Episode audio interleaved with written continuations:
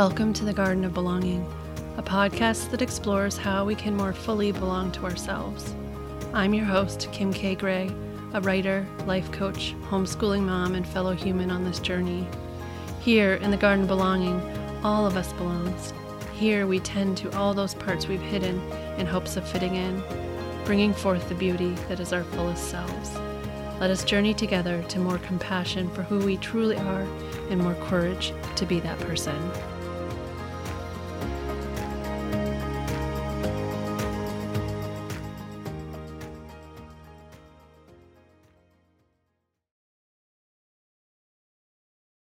Today, I'm sharing with you a conversation with Kelsey Mech.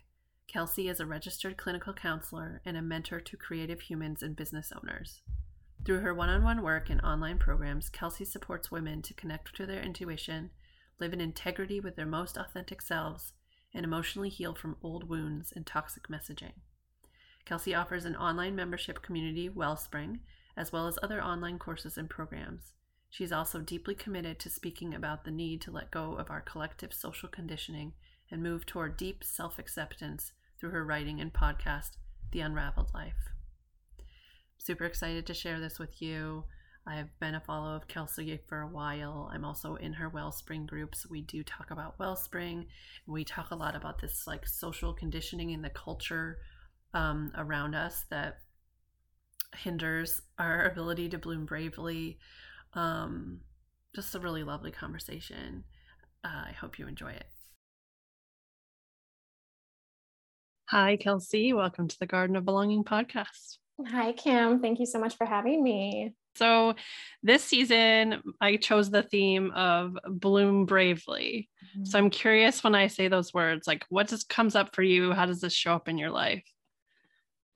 First of all, I love this theme. So good. Um, what does blooming bravely mean to me? I mean, I think it's something that I try and integrate in a way into my life every day in the smallest practices from, you know, the little choices I make about how I'm going to prioritize my own wellness or pleasure or care throughout the day, which in our capitalist society sometimes feels like it requires bravery to me. Mm-hmm. Um, so those like little daily pieces but also bigger picture i mean i love how brené brown talks about bravery and courage and i think she talks about she uses the word courage as being speaking openly and vulnerably sharing oneself. And for me i think that's really been at the core of like the big picture of how i bloom bravely. Um, and what it means to me is really being honest and generous with my own stories and my authentic experience. Um, that's a big part of my life. I do a lot of sharing. um, I think it also means like leaning leaning into fear. This is something I'm really learning recently, and really recognizing that in my own life, I mean, sometimes there is fear that is there absolutely to keep us safe and to warn us of real danger, 100%. And that's really important fear to listen to. But I think for me, so much fear, scarcity, um, anxiety comes up when I'm on the right track, when I'm like mm. doing the thing that is actually really inspiring or um, is sort of the next step to my expansion or pivot or whatever it might be, I'm really trying to like embrace fear in that sense is like an indicator that actually things are going right. Because for so long I've been like, I feel fear, so this is wrong. Right. Um, so I think for me, that's like my current work of blooming bravely is like leaning into the fear and letting fear just be there um, and doing the stuff anyway. Yeah. Yeah. Yeah. You said, first off, honest, being honest and generous with yourself, basically. Mm-hmm. And that just like struck me. There's something about that generous, which I love because it's really that commitment to sharing yourself mm-hmm. and giving the gift of yourself to other people um, so i just love how you captured that there because i think that sometimes we we forget what a gift our presence can be for other people and um, the people that really want to see us see us fully and how we can really step into that and show up for that so yeah mm-hmm. thanks for that yeah somehow that has become a huge part of the work that i do in the world is just experiencing things trying things teaching what i'm most needing to learn sharing it you know with the world. I don't i don't really know how i got here but that's where i'm that's where i've landed. So um, yeah i'm digging it. Yeah awesome. So was there a time in your life where you felt like you had to hide part of yourself? And if so what was that like and what did what helped you really break through to express yourself more fully? Mm-hmm. this is such an important question. Um it's funny with things like this i usually try because i'm a therapist to like track back to early childhood as much as possible. But what's coming up for me is actually on this theme of like sharing about ourselves. Maybe because we're talking about it that's what's popping into my mind. Um, i struggled a lot throughout primarily once I finished high school into kind of my early undergrad with quite debilitating mental health, um, really intense anxiety, very bad panic attacks to the point that I would almost experience like blackouts where I just wasn't really aware of myself anymore, lots of dissociation of that nature because I had no idea how to be with my emotional experience and my fear and anxiety. And I remember this time that I wrote a, I was just playing around with blogging back in my early 20s, I guess. And I remember this time I wrote a blog about my experiences with mental health. And um, I love my mother. She's wonderfully supportive most of the time. But in this instance, I remember her own fear reaction being, mm.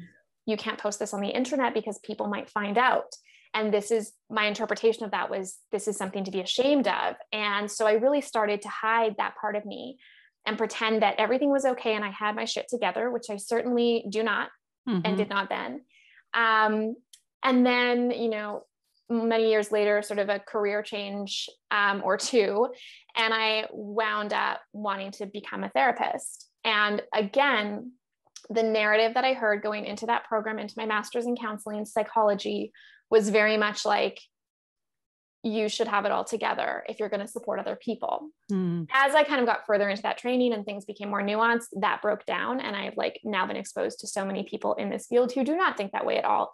But in my early stages, I remember thinking like, uh, yeah, I need to be able to put on this face and pretend I'm fine, even when I'm not. And that's how I have to serve and show up in the world. And so, I mean, maybe that's a part of why I'm like so unabashedly honest about everything now because I'm like desperately trying to break that down and I've swung so far the other way. But I think that's what we're told so much is, you know, there's this we're asked how we are and we say we're fine because we've learned, you know, I sh- we shouldn't say. I mean, I even did that at the beginning of this call, right? Yeah. You signed on and said, "How are you?" And I was like, "Good." How are you? And you said you were a bit tired. If that's okay for me to share. And I was yeah. like, "Wait, I'm tired too. Why didn't I say that?"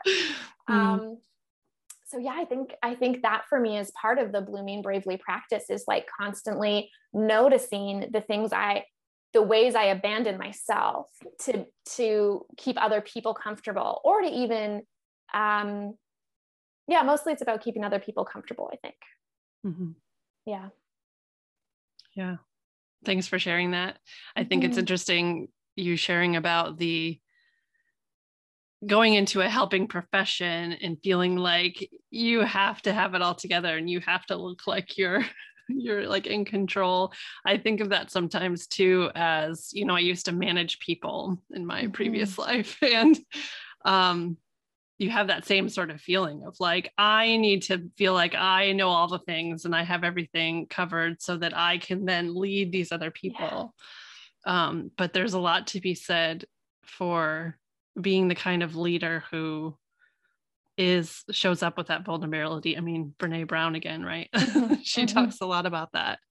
Mm-hmm. So, yeah, thanks for sharing that. Yeah, and I think there's ways we can do that regardless of our role, right? I mean, for me, this comes up as a helper. For you, as someone who managed other people, like how, wherever we're showing up, as a parent, as you know, any profession, there is a space to, I think, break down that barrier and it's going to look different obviously in the different roles we inhabit but um, i mean as i've been starting to dive into this work deeper one of the things i'm really interested in learning about is how the broader systems of capitalism and patriarchy and colonialism play a role in all of this and like funnel down to these individual ways that we show up and express ourselves or don't express ourselves and how our day to day can be the first step in changing and shifting those broader systems, right? So I think those big systems have told us we shouldn't be honest and express because if we do, we'd all know we're like tired and burnt out and done with it. and that would be a danger to those systems, right? So we're like, yeah. no, everything's fine. I'm good. I can handle it all. And yet, I think it's like an, a radical act to just be honest and to be brave and to name what is. Um, and that that's helpful and permission giving to everyone because yeah. then we make people feel less alone. Mm-hmm. Yeah, absolutely. So that we're diving right into what the next thing I want to talk about is what are those things that get in the way of us blooming into our full selves? Mm-hmm. And you were bringing up like all these systems. And I think that that is so true because we get all these messages, whether it's from systems or from our families, that um, who we are is not enough or you know being different is not okay mm-hmm. and so we need to bring make ourselves small really and especially if for those of us socialized as women yeah. keep ourselves small so that we don't rock the boat or you know stand out in some way that's dangerous. Um yeah there's just that that message that it's not safe. It's not safe or it's not welcome to be who you are. Yeah. Yeah. And um I mean, like you said, so much of that comes from from childhood, from family of origin, from how we were raised, and it doesn't necessarily. I think some people assume that you know if they had a relatively stable and supportive home environment that they can't possibly have learned those kinds of things. But for kids, you know, it's just such subtle, nuanced um, messages or moments that we like latch onto when we're growing up and trying to form our sense of self in the world it doesn't you don't necessarily need to have experienced like intense childhood trauma or neglect to have sort of internalized some of these messages that like oh maybe i shouldn't share my feelings or you know i shouldn't want certain things right it, mm-hmm. it's like i mean i remember as i have so many messages myself around money money is like my biggest I fight with money and with my perceptions around money in my head every single day, and it drives mm. me nuts.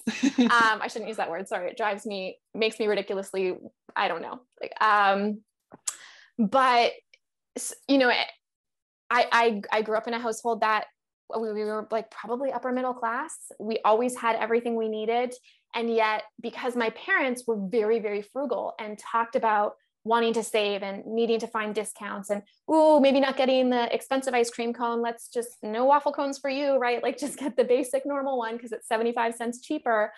I have internalized so much scarcity around money and i question every financial decision i make with a fine tooth comb because even though i had enough growing up and even though my parents were generally quite supportive and loving there were these little insidious messages that got planted and those have formed the foundation of my worldview about money.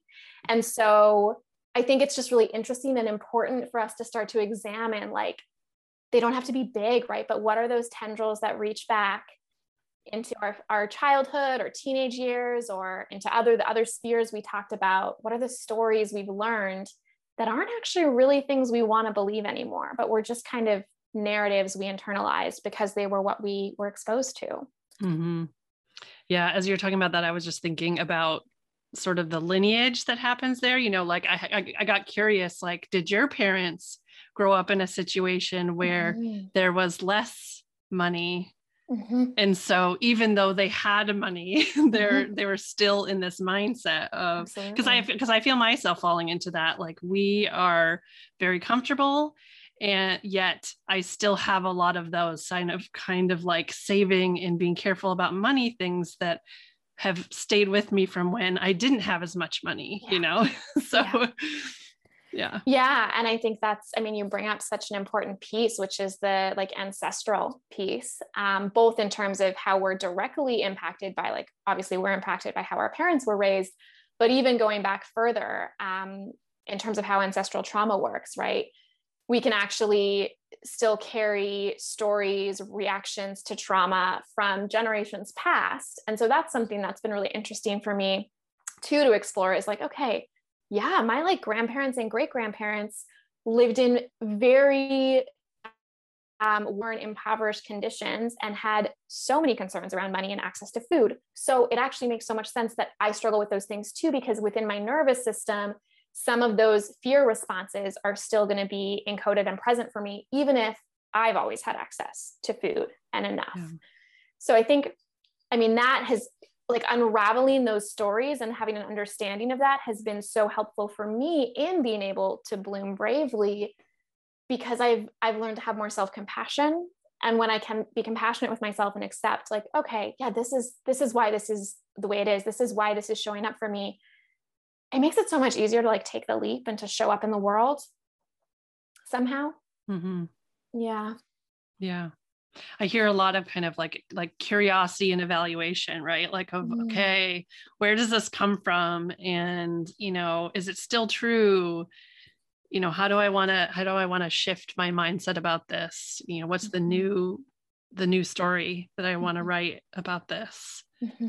Um, and I think that some of the ways that we perpetuate these systems and keep them going is by holding on to those stories yes. you know and continuing those stories and as you were saying earlier like one of the ways that we can help shift these systems is just by starting with our own stories mm-hmm. and saying like i'm not going to believe this anymore that like pull myself up by my bootstraps and work myself to death in order to be enough and you know whatever as an example yeah yeah and also just to honor that like the reasons we're continuing to be stuck in these stories um, I mean, it makes so much sense, right? They're what we've learned. It's really hard to shift this stuff. Mm-hmm. And it's safe and familiar in a way, right? Like mm-hmm. stepping outside of that for me, stepping outside, like stepping into a place of a little more trust, even just a little bit more trust with, with around money, because I'll, I'll use that example since I brought it up already, is deeply uncomfortable and like terrifying, right?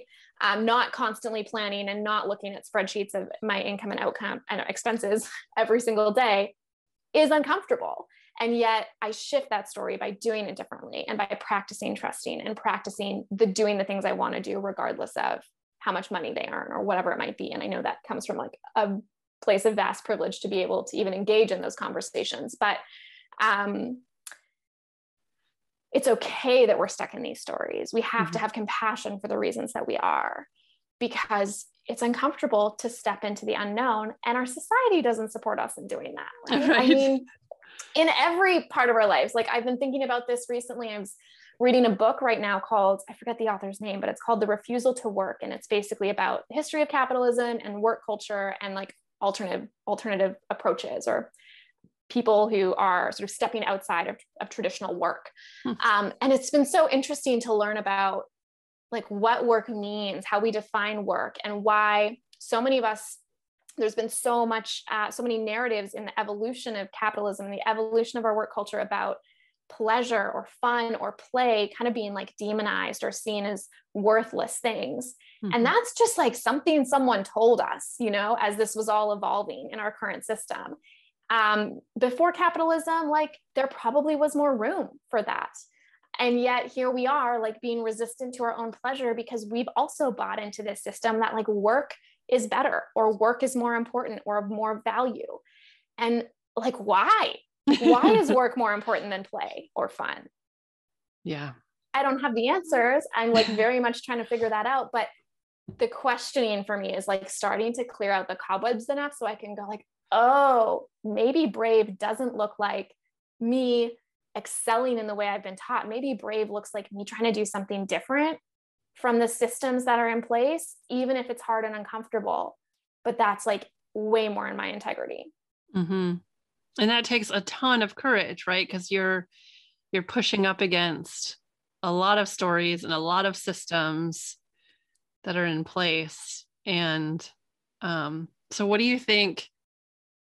What do we need to be able to step into that bravery like what support mm-hmm. systems mm-hmm. can we put into place to make that possible because if we're if we feel like we're like all alone in this right that just makes it a million times harder yeah yeah i mean those support systems are vital and i think for me this is also something that's totally still evolving but it looks like really filtering the both the content and the people that i take in mm. um, and being really careful about what and intentional about what messages I want to be filling my life with. Because up until a year ago, two years ago, like this is pretty new territory for me. I was very much like bought into hustle culture and like this super capitalist version of what success looks like. And I wanted that. And I like worked multiple jobs at the same time and pushed myself. And I thought that was great and like glorified that. And so it's really been an interesting process of like shifting out of that mindset. Um, and I think it's been critical for me to recognize that for you know almost three decades most of the messages i've received have been about like about that right in favor of that and so yeah. the biggest support has been in just like really filtering and being intentional about filling my life and my mind with different stories with different options with people who are living their lives differently with people who are curious about doing things differently even if they're not doing it yet mm-hmm. um, so both in terms of like who i follow on social media i'm really intentional about that who i um, have relationships and friendships with there's been a natural like sifting that has happened there as i've made these shifts because it doesn't help me to walk into a dinner party with a bunch of people who are going to start questioning my choices around only working 25 to 30 hours a week and having more time for my life, right? Like that's just not a supportive environment for me because this feels scary and new still. Um, and like I can't trust it. So I don't need someone else questioning it for me. I'm doing that plenty myself.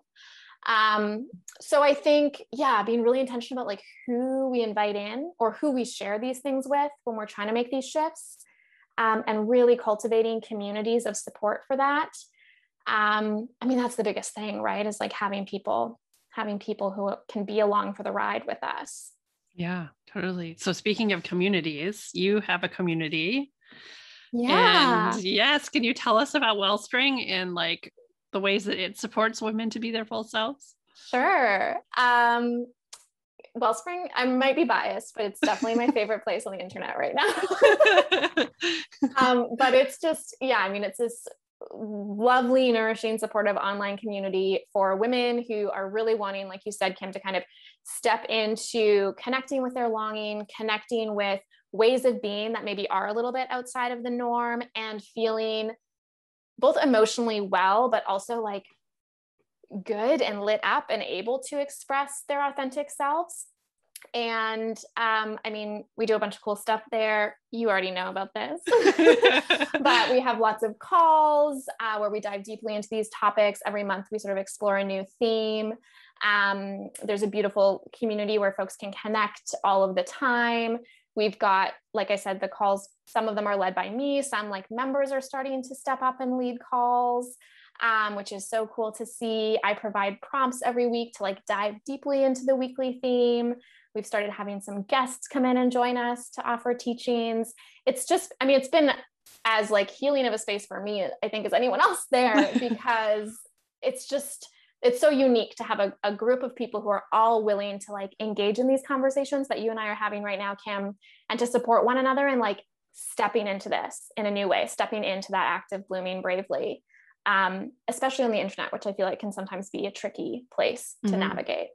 Yeah. yeah yeah and i think it's so important to have that kind of space. You know i think of um recently i was uh just you know watching everything bloom outside you know mm-hmm. and just seeing seeing all that happening. And you know you can see like the little tips of green coming on the evergreen trees of the new growth. And while one day it was like super windy and the wind blew a bunch of those like new growth off and they were just like laying on the ground and it just got me thinking about like how we need to be careful and create containers to like protect that new growth yeah. because you know in ourselves because you know when we have these containers where we can practice and where we can feel encouraged and supported it just helps build our trust right yeah. that we can then take that mm-hmm. into a bigger space that maybe it doesn't feel as you know as safe and comfortable that where we can feel a little bit more vulnerable or a little bit more um, discomfort in that stretch mm-hmm. um, so yeah i think like places like wellspring are so important for for just building those containers for us to like play in and practice mm-hmm. and build that mm-hmm. trust. Mm-hmm. Mm, I love that you call it a container for practice in that way because, yeah, I think that's exactly what it is. And I mean, that's what I try and do and what I've learned to do in like my therapy work too, right? It's just in a one on one space. Like, how can we use that as an opportunity to, to try to do things differently than we maybe have in other relationships, right? And I think so much of this comes down to practice. Like, practice is everything. I think when we talk about these things, we want this like easy fix or like some mindset shift I can make to suddenly, you know, be grounded in this new sense of like peace and calm with stepping outside of the system or whatever it is you're trying to do. And the answer always comes back to is is practice. Like just every single day, what are the small ways I can show up for myself or show up for whatever I'm trying to create? Um, what are the ways i can engage differently with media or with this person? Or how can i practice setting boundaries? Like it the way we shift this there's no like finite moment. It's just practicing and practicing and practicing until one day we realize oh something's different about how i'm mm-hmm. responding or mm-hmm. oh i feel differently about this. What when did that happen? Yeah you don't really notice. It's just like yeah. One day it's different. There's a shift. Mm-hmm. yeah. yeah. Yeah. And i think that word practice is beautiful because it i feel like it allows for for play and for mistakes. And you know i think sometimes we we want this like which is the way right? Like yes. okay so how should i you know as an example with your money thing like what should be my new story about money? Mm-hmm. I, you know i have i have to figure this out. Mm-hmm. but with practice you can like well maybe it's this and you can try that and you can practice that and then you can feel into like whether that works or not and maybe then there's another direction that you want to try um, and just kind of work through at your own pace mm-hmm. and not feel like you know i have to choose a thing and stick that way forever and or like i have to make sure i pick the right thing mm-hmm. it's just try yeah yeah, which again is another story. We've been taught, many of us anyway, by these broader systems or perhaps by our families. Um, and to be fair, in past generations, there was, a, I think, more normalcy around like having one sort of career or role for a long, long period of time in your life. Yep. But like we can change and pivot, right? We can say yes and then say no. We can start something and then be like, uh, not for me. I mean, my entire evolution of my business has been a series of changes and pivots until I wind up somewhere that feels good for like, I don't know, three months, six months, maybe a year. And then I'm like, okay, time to change and pivot a bunch again and figure out what's next.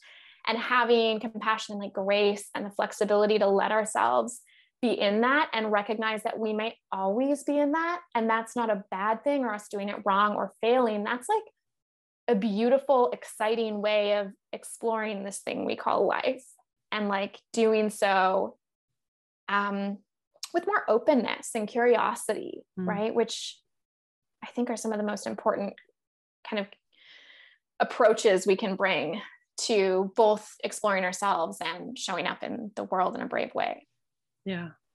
Why do you think so much bravery is required and like what what other kinds of like tools and practices do you think are good for really fostering that that courage that bravery yeah. I mean, we need to know why we're being brave. Mm. So we need to be deeply connected to ourselves and our, I mean, call it what you want, like intuition, sort of um, desire, sense of inner knowing, emotions, even. Like we need to know who we are enough to know what the brave thing is. Right. Mm-hmm. mm-hmm. And so I think that's often where we need to start if we're like, okay, I want to bloom bravely, but like, what would that look like? right. Uh, we start by reconnecting to ourselves because so much of what these broader systems, capitalism, patriarchy have done is really disconnected us from ourselves, right? They've they've taught us to like disconnect our mind from our body, to just like show up every day, do the grind, um, be a good parent, be a good role model, play all the roles, and kind of leave ourselves behind.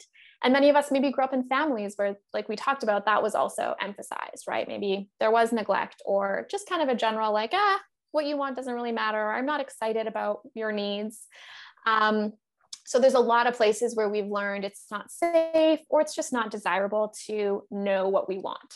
Mm. And so beginning to rebuild a relationship with ourselves where we prioritize figuring out what we really desire, where we like show up every day and go, okay, what do I need right now? What do I want to do today? What's one thing that would make me happy today? And just getting into that practice of like inquiring constantly with what needs to shift. I mean, I do this, I I do this still all the time. Like so in the mornings right now, I do morning pages. Um, so I write a couple pages free written and just to kind of clear the clutter. And then at the end of those every single day, I write three things I would like to do. And these are not to do lists. These are not things I have to do. These are genuinely things that I would enjoy. I do not always get to all three things, but it's remarkable still how hard it is sometimes for me to even identify three things I would like to do because I'm so ingrained to not prioritize desire. Right. Mm, yeah but I practice every day. I'm like, okay, I have to think of three things I would like to do before I like go on to the next thing. And I try and do those things where I can. Um, but I think it's, yeah, this practice of like continuously showing up for ourselves and continuously in wondering like, how could this day have gone better? Right. I do this too. At the end of a week, I kind of look back on my week and I'm like, okay, what do I need to readjust and shift for that to feel better for me? Um, and obviously, I have a lot of flexibility in my work, so I can kind of play with that more than a lot of people can. But even just these shifts can be subtle, right? It can be like, okay, I need to take a, a minute in the car before I come home from work to just breathe before I enter into the house and like see the kids, right? Mm-hmm. Like it's just about really prioritizing, constantly being in this process of curiosity with your own needs, your own desire, your own intuition, your own emotions, right? And always checking in and treating yourself like you would another person who you care deeply about, mm-hmm. right? Like you ask your kids all the time, what do you need? What do you want to do for fun? Right? Do you ever ask yourself that? And not you, Kim, but like the general you, you yes. um, so that's a huge part of it because we need that foundation to then be able to do the brave things and act on that. Yeah. How do you prioritize those like needs and desires when there's that like running list of shoulds and to do's, right? Like, I mm-hmm. kind of feel like our culture is eh, there's sort of this like always running to do list of things that we haven't got done that we need to get done. Mm-hmm. Right. You know, I often see my husband get to the weekend and be like, oh, there's like 80 things I have to like squeeze into this weekend, right? right. The lawn needs to be cut and the this and the that and the whatever, you know, and I wonder like, how do we make space for the pleasure because that feels like n- not a priority right because yeah. like to the to-do list and the shoulds so like how do we make space for that mm-hmm. and why should we make space for that mm-hmm. in lieu of some of those like the you know the never ending to-do list mm-hmm. yeah i mean that's the million dollar question but i think a part of it is in what you asked, which is that the to do list is always going to be there, right? Like we will never escape the never ending to do list in this society, probably, um, most of us anyway. And so if it's always going to be there and it's always going to have 83 items on it, no matter how many items we complete, why why bother always prioritizing that? Um, and then it's it comes back to the practice, right? Like I am very lucky in that my partner is incredibly um, good at encouraging me to do less and to like let mm. things go in terms of those kinds of tasks. Um, so I do have that sort of source of external encouragement, but it's still so hard. And I think for me, it's just been sort of gathering evidence that it will be okay if I don't do that thing right now. And starting to prove to myself that I will not die if the laundry does not get done every single Friday. And I will not perish if we don't have a perfect meal plan one week. And I've actually started to like intentionally practice not doing the things that I most think I need to do just to prove to myself that I don't have to do them. Yeah. Um, or, you know, practicing delegating. Like I um, have been asking Dexter, my partner, to sort of take on certain things here and there that actually make me so deeply uncomfortable to let him do like we were going on a camping trip recently um, where we were just sleeping in our car and hiding from the world because COVID. But I let him pack the car. Oh my gosh, um, horrors! Because I just wanted to control every piece of that, And I literally was sitting there as he was packing, being like, it's okay if we don't have oatmeal. It's okay if he forgets the oatmeal. We don't need oatmeal. Um, you know, and we packed and it wasn't perfect and we had the oatmeal, but we're missing a couple other things. And it was fine. We had a great trip. And so there I had some evidence that, like, okay, I can let that go, at least sometimes. So, yeah, kind of like almost forcing those situations where we have to practice it, right? Yeah. Again, we're like coming back to this idea of practice and building evidence, mm-hmm. right? Like. I love that because, and I've done some of the same things, like, especially as a mom, I found like I just couldn't do all the things, right? The house could not be cl- as clean and the children could not be as taken care of, you know, if I tried to do it all. It just yeah. wouldn't fit, you know, or I would never sleep. And so I did the same thing where I just practiced like, what if I don't vacuum for two weeks? Mm-hmm. The world does not end. Mm-hmm.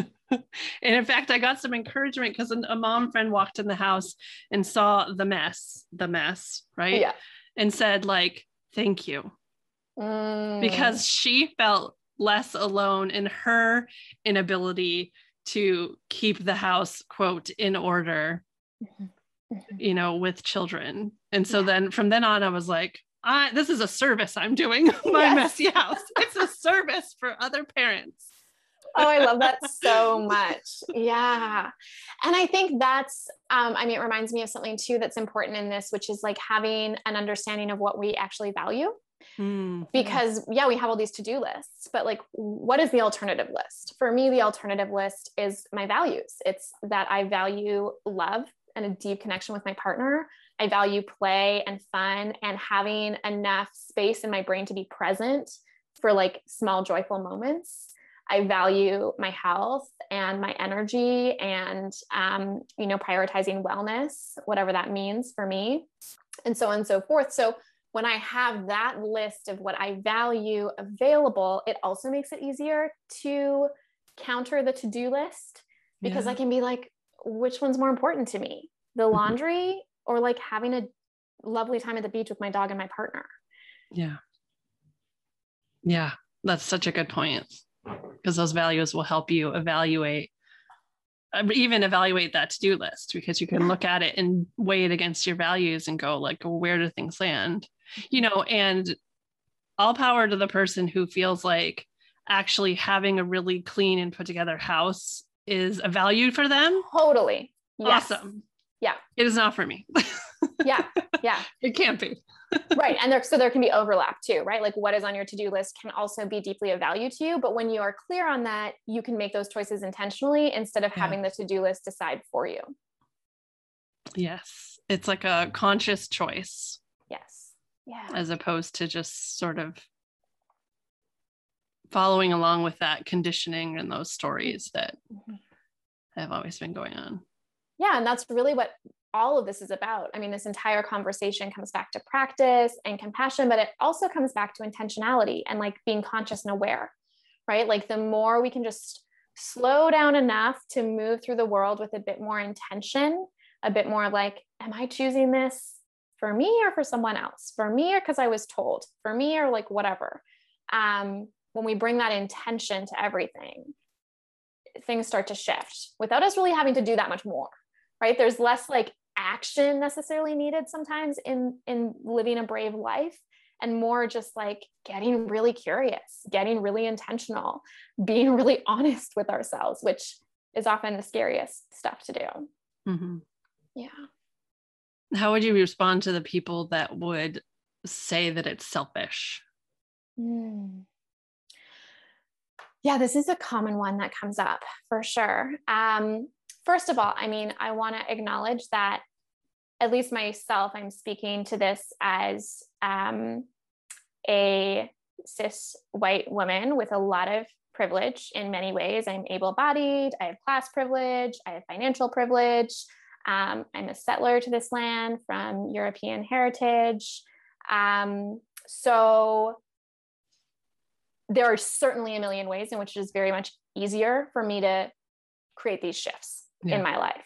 And for some people, uh, there may be caretaking that is very real and necessary and means they need to prioritize the needs of others. And in some cases um, cannot prioritize their own needs or there may be jobs that need to be gone to because money needs to to arrive to put food on the table. So my lens on this is certainly one of a lot of privilege. And i think that's important to name when we talk about being selfish because yes it is easier for me to say that it's not selfish because i'm not letting anyone down directly or really impacting anyone in any way harmfully or in any I'm really not impacting anyone in any way directly by the mm-hmm. choices mm-hmm. I make, other than showing up with more aliveness, more generosity, more to give because I'm taking better care of myself. So, to actually answer the question, I think when we prioritize our own needs, when we, I mean, to use that metaphor of like filling our cup first, we do have so much more available to give. We're not giving from a depleted place. We are showing up in our relationship with more presence. We are showing up for our children um, with more joy, right? We, all of these things happen. And so to me, I see caring for ourselves deeply um, as being the opposite of selfish, mm-hmm. um, as being really generous wherever we have the opportunity to do so, recognizing that that is not always possible. Even asking for people to meet our needs, I like to frame as a gift because so often people around us want to know how to support us or want to know what we need. And we don't tell them that. And then we get more tired or we get resentful or whatever happens, happens. And things are really hard, probably for both people. Right. But when we can actually articulate, like, hey, I'm, I'm really tired. I cannot do this today. Can you possibly do this? Or, you know, whatever it might be. Um, we're actually like taking more responsibility for our own needs by being clear with the people in our life about what we can and cannot do yeah. and what support we might need from them. We give them an opportunity to support us in a way that actually will help the situation because they know what we need because we've told them.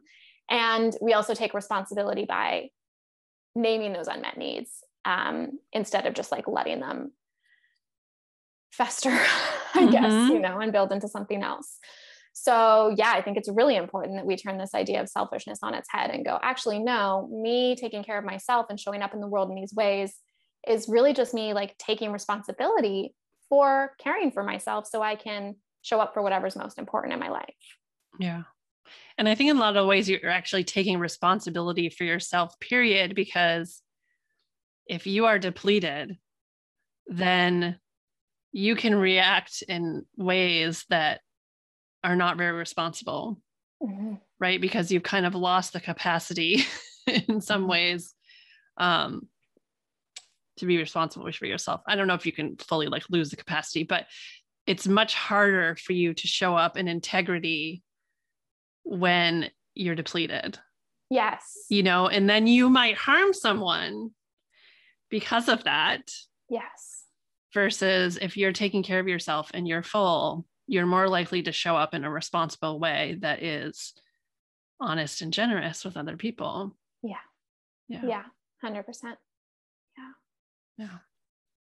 So, one of the things I love about doing this podcast and doing interviews with people is just being able to like share the awesome work that other people are doing. So mm-hmm. I'm curious if you have anyone whose work who's felt especially supportive in this area that you want to give shout outs to. Oh my gosh, so many people. I have so many like teachers, mentors who don't know they're my teachers and mentors.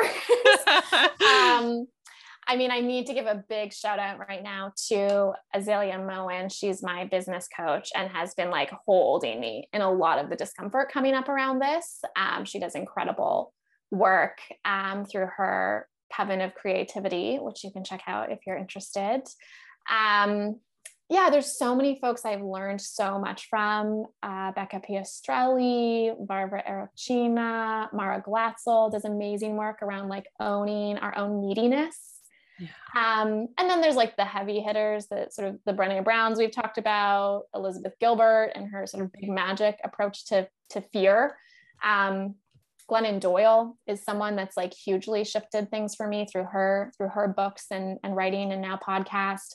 I mean, the list goes on and on and on. I think like so many people, which I love. Like I love I also love that we exist in this space where that part is important, right? Where we like credit our teachers and we talk about the people who've supported us and name them, um, which isn't in and of itself like shifting away from these systems of mm-hmm. capitalism mm-hmm. and colonialism, which is for like, this is mine and these are my ideas. And um, by actually naming that, like, no, these are not all my ideas. I've learned this from a litany of incredible, in most cases, women.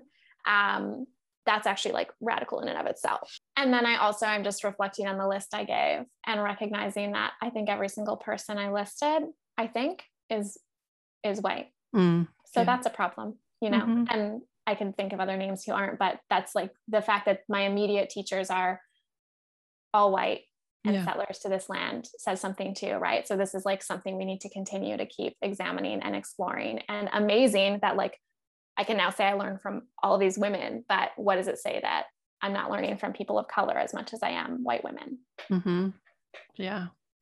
And that awareness is so the kind of like where we started, like having that awareness and that curiosity to to question those things and figure mm-hmm. out, okay, what do I need to shift? Yeah. Is the start. Yeah, and just like ever evolving, right? This isn't something, there's no finish line here. Sorry, mm-hmm. folks. Yeah.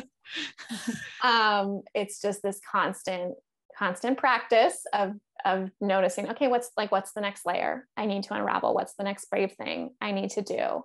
What's the next step I need to take to be more in my integrity over and yeah. over and over again? Yeah. Yeah. I love that word unravel. And that's the name of your punk podcast, right? Yeah, I use that word a lot.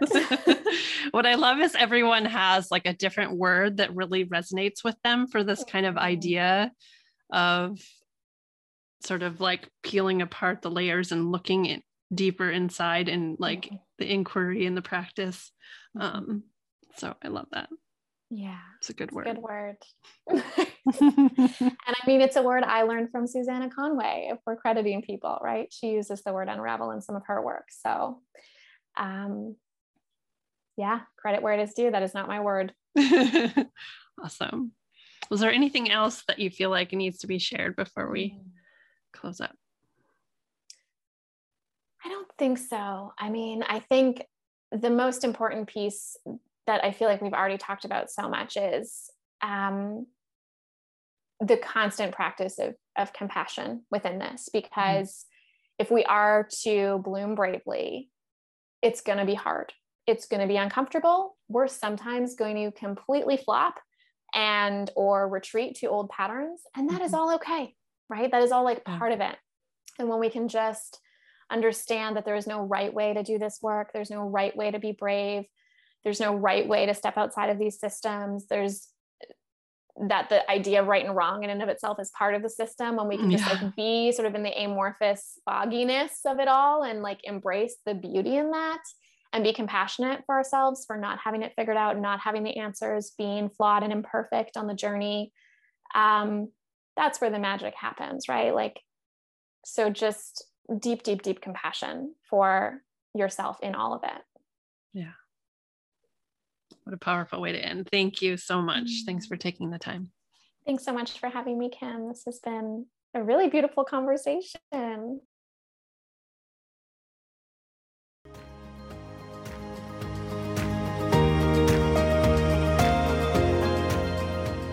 Thank you for joining me in the Garden of Belonging.